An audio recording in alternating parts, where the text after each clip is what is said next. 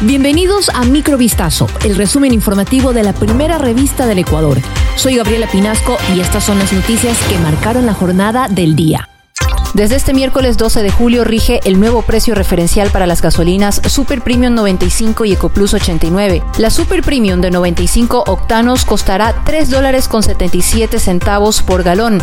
En junio, esta gasolina se comercializaba en 3 dólares con 92 centavos como referencia. Mientras que la EcoPlus de 89 octanos, que antes era vendida en 2 dólares con 99 centavos por galón, ahora tendrá un precio de 2 dólares con 97 centavos. Tras la viralización del video en el que aparece un hombre y una mujer manteniendo relaciones sexuales dentro de una cabina de la aerovía, se anunció la separación del personal involucrado en la difusión de la grabación. El consorcio Aerosuspendido Guayaquil, operador del sistema de transporte aerovía, emitió un comunicado en el que primero rechazó rotundamente que en sus instalaciones se hayan realizado actos que atenten contra la moral y las buenas costumbres.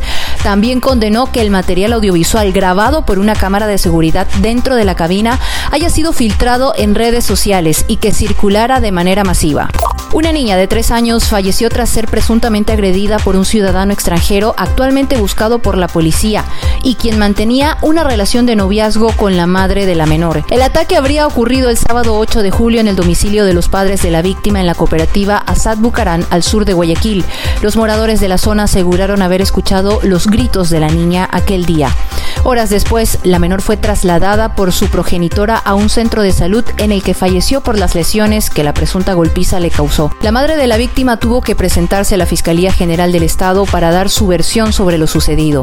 La mujer dijo que ella no estuvo en la vivienda durante la mayor parte del sábado y que cuando llegó descubrió que la niña había sido golpeada. Como autor de estafa masiva fue condenado a siete años de privación de libertad el ex policía Luis Eduardo C. Un tribunal revocó la sentencia de inocencia que tenía en su favor.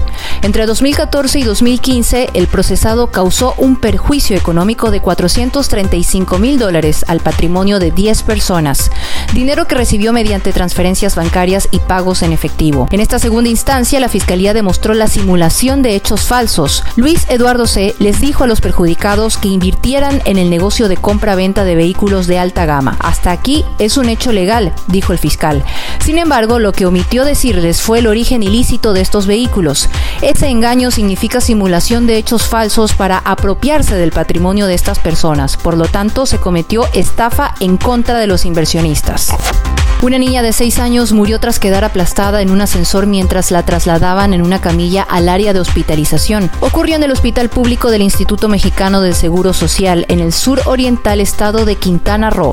La pequeña estaba internada en el Hospital General de Zona número 18 de Playa del Carmen cuando la trasladaron en una camilla que no entró completamente al ascensor, por lo que al activarse el botón para subir, la menor de edad quedó prensada.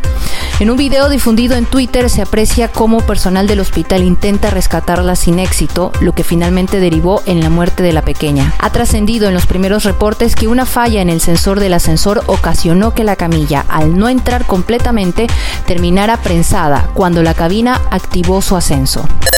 Esto fue Microvistazo, el resumen informativo de la primera revista del Ecuador. Volvemos mañana con más. Sigan pendientes a vistazo.com y a nuestras redes sociales.